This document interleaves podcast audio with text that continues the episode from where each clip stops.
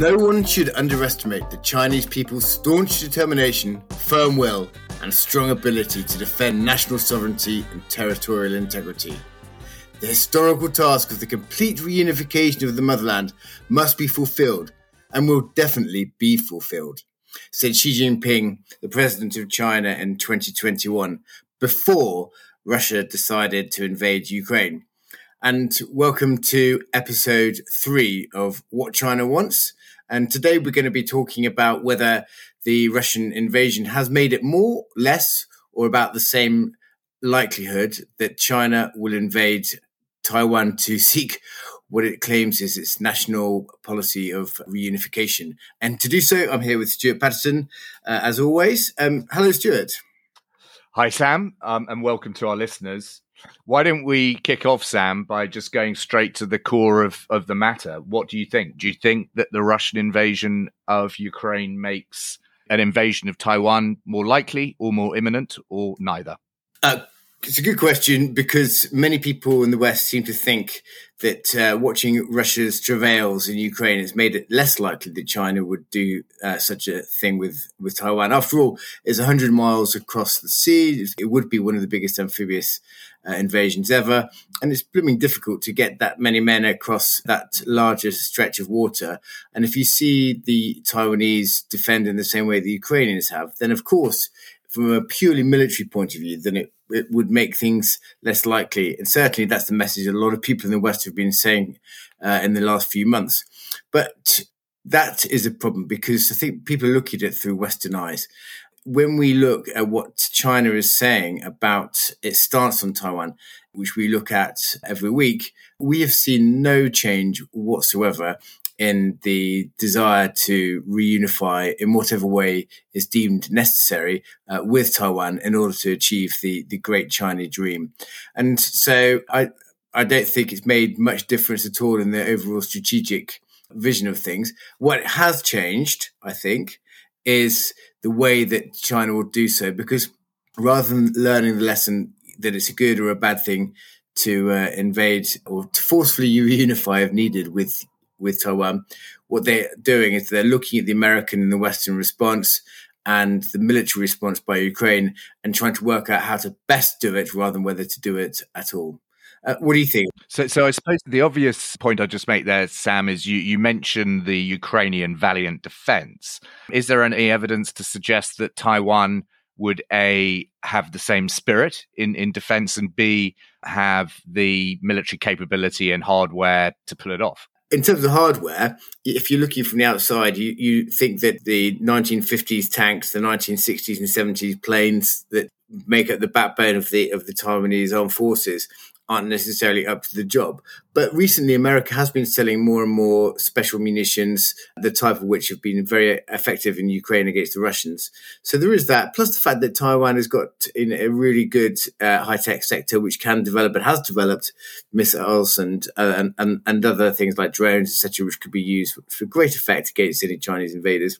But in reality, you've got the PLA, you know, the People's Liberation Army, is a huge uh, military machine that, in theory, could go over and, and, and wipe out uh, the defenders quite easily. Whether they could, in reality, is, a matter. We spoke about last week. They haven't had a war since 1979, so they're completely untested.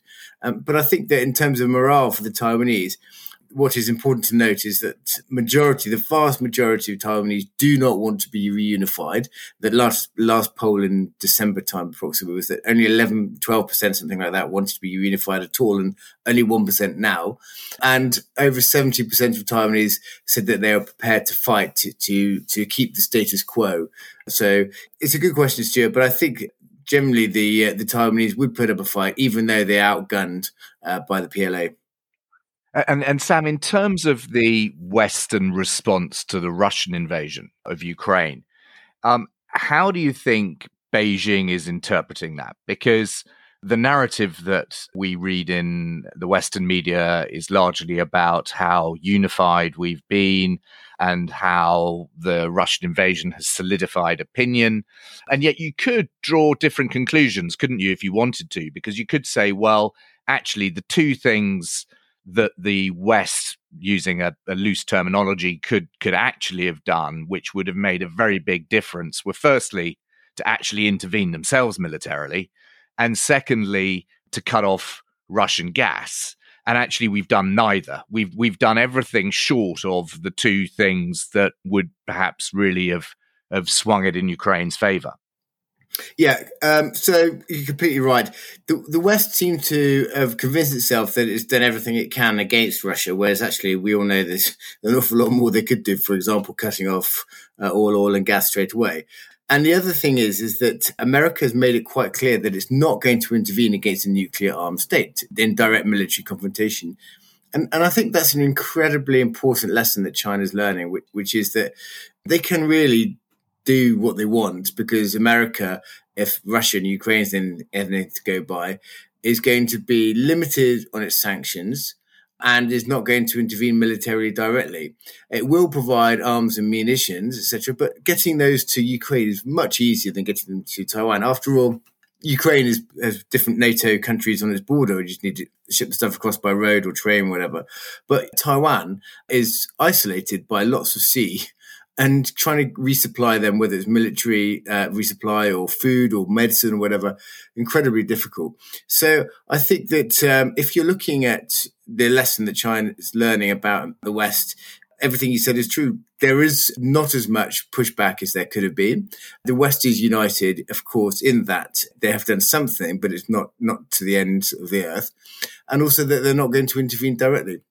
But the other thing which we, is really important to note is that the rest of the world's viewpoint about this is quite uh, different to that of the Western alliance. Uh, uh, in the sense of many countries, you know, India being a prime example, have refused to toe the Western line and actually have said, you know what, it's none of our business really. Or uh, worse, have said that they'll support Russia because they need Russian oil and gas or because they don't want to be seen as helping the West, who they don't particularly like. And China is, you know, intent on building its defenses with those countries. I'm certainly talking about that from a political point of view. But what about you, Stewart? Would you think that from an economic point of view, China's A, learning lessons from the Ukraine war, and B, using that to better prepare its defenses against any action that the West might take economically against them? Yeah, I would I, I would say both. So the first point I would make, obviously, is that sanctioning China in the same way that the West has sanctioned Russia um, would carry a much much higher cost economically uh, for the West than than the Russian sanctions would. So to put it in perspective, um, you know, China's economy is literally ten times larger than Russia's. About fifteen percent of global exports come from China and a not dissimilar percentage of global exports go to China. So, not short of 30% of global trade is either into or out of China. And obviously, that's a, a very different scenario from the situation in Russia. Uh, the other point I suppose I'd make is that, you know, foreign multinationals have much more at stake in China than they do in Russia. So, you know, the stock of FDI in China runs into trillions. And we have this situation where about 40% of, of China's exports actually are made by foreign invested companies in China. So the whole degree to which the Chinese economy is enmeshed in global economy um, is, is, very, very different. So one conclusion that the Chinese might draw is that if Western Europe in particular was loathed to embargo Russian hydrocarbons straight away for fear that it might have inflicted two or three percent hit to Western European economies, they might take some solace from the fact that a similar approach to, to China would have an impact that I, I, would imagine would easily double that. And of course, China has a, a monopolistic grip on quite a lot of important production. Okay, so China's manufacturing value added, its global share is now just over 30%, 30%. And in particular, China absolutely dominates the personal computer market. It dominates the sort of photovoltaic production line. So anything to do really with solar power. It has a pretty entrenched monopoly on rare earths, refined rare earth minerals. And clearly, these are critical industries, partly for our uh, hopes to transition away from fossil fuels to to, to, to more sustainable energy sources, but also just for the continuance of everyday life. So, Stewart, on that, people might say they're they're not that critical. I mean, we can do without PV in the sense of you could rely on wind farms or, or, or turn the gas or the coal back on personal computers. How many do we need? You know, that would be the, the argument against that. What about critical supplies, though? I mean, is there anything that, that, that China's central to which would lead to Western economies grinding to a halt in the same way that Germany feels that if it cut off the gas and the oil, its economy would grind to a halt uh, with Russia? Well, I slightly disagree with you on the computer side. I think computers are pretty critical. I mean, we wouldn't be doing this podcast without them, and they do need replacing, right? So, if you think about the embedded stock of PCs around the world outside China, and you assume that 20% of them need replacing each year for a five year sort of useful life, productivity would very quickly drop off if they weren't being replaced. Likewise, telecommunication technology. So, phones, for example, although a lot of these are now made in Vietnam, a lot of the component parts come out of China. And therefore, some of the supply chain diversification that's taken place, or the end product diversification, I should say, does not actually exclude China from the supply chain. And clearly, you know, uh, mobile phones without the components aren't going to work. No. So, so actually, the, the degree to which China is critical to modern manufacturing should not be underestimated. And so there would be a very heavy cost, particularly if a conflict in Taiwan or the sanctions were to remain in place. And I think part of the gamble that the Chinese would be taking would be that their own society, whether through patriotism or through coercion, was much more resilient to the disruptions to everyday life that would occur than Western society would be. I mean, do you remember when COVID struck and and um, you know there was a chance that Father Christmas wouldn't be able to pay his annual visit mm. because we were going to be running out of toys? I mean, that merited front page news. There is very little tolerance and resilience, I would argue, in Western societies for even moderate levels of disruption. Whereas clearly in an authoritarian state, I would say that resilience runs deeper. Well, on the surface, yeah, until you break it, and then uh, at that point, it gets gets a bit tasty. Well, that's right, and and, of course, uh, you know, a, a, Chinese invasion of Taiwan would be a make or break event for the regime because if it failed, one would imagine that the regime would fall, and particularly if it failed with severe loss of life and the economic disruption. We must remember that China's economy is very fragile at the moment. And China is very dependent on the rest of the world for demand. You know, exports make up 20% of GDP. It's much lower than it used to be, but equally, it, it's quite possible that the GDP is overstated as well. And, and, and, China certainly, although it would be very inconvenient and damaging to the rest of the world to be cut off from China, China without export markets and China without an ability to import freely from the rest of the world. I mean, obviously, there would be regimes around the world that would align with China. But, you know, if the US Navy in particular were to be to put to work to actually blockade China, economic life would become pretty intolerable there very fast as well. So, okay, you make good points there. So, one of the things that we've noticed in the wake of the invasion was that basically Russia's become almost like a semi-client state to China in many ways in terms of its economic dependencies and the fact that China is kind of looking after it and putting it under its wing. And a real reversal to how it used to be 50, 60 years ago before the Sino-Soviet split in the early 60s. But here's a point, from a political point of view, you can see why the lesson that China's learning about this debacle is that it has managed to take advantage to coerce, in, in essence, Russia but is there anyone that could do the same to China? Is anyone that's got theoretical dependency that could be switched on if China found itself isolated from the West? Or is China just too big to basically be put in the corner by anyone? Well, I, I, think it's a question of willingness, isn't it? Because China is very dependent on hydrocarbon imports, and Russia does not really have the ability to meet that demand in its entirety or anything close to its entirety. Uh, so, for example, in 2020, which is before the invasion of China's sort of $400 billion of mineral fuel imports, only about 53 billion came from Russia. You know, the Saudis were big exporters to China as well. Angola is a relatively big exporter too.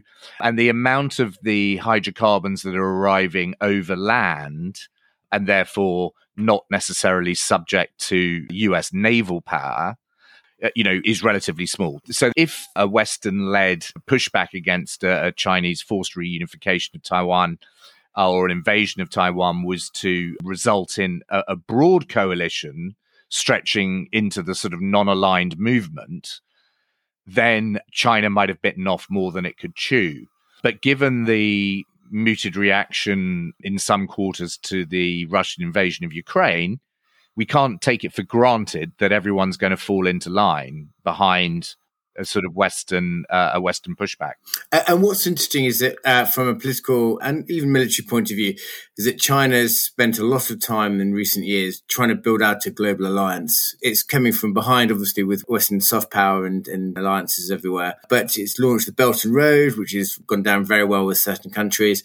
It's launched uh, recently the uh, the Global Development network and it's now launched the Global Security Initiative.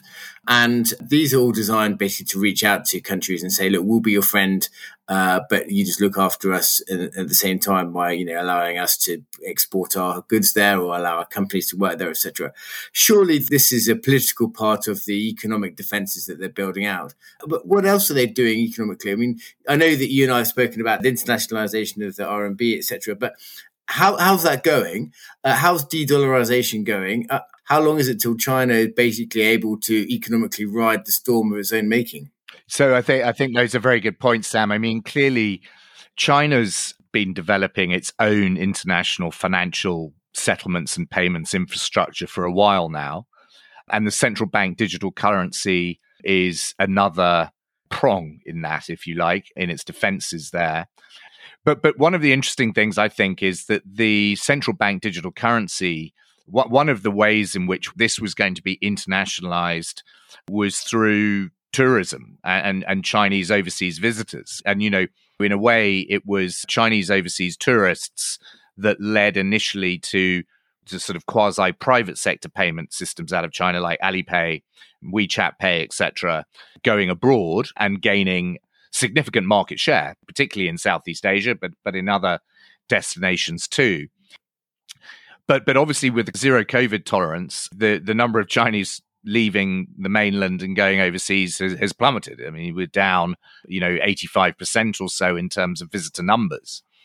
So that is going to slow down the rollout overseas of the central mm. bank digital currency in a retail sense, at least.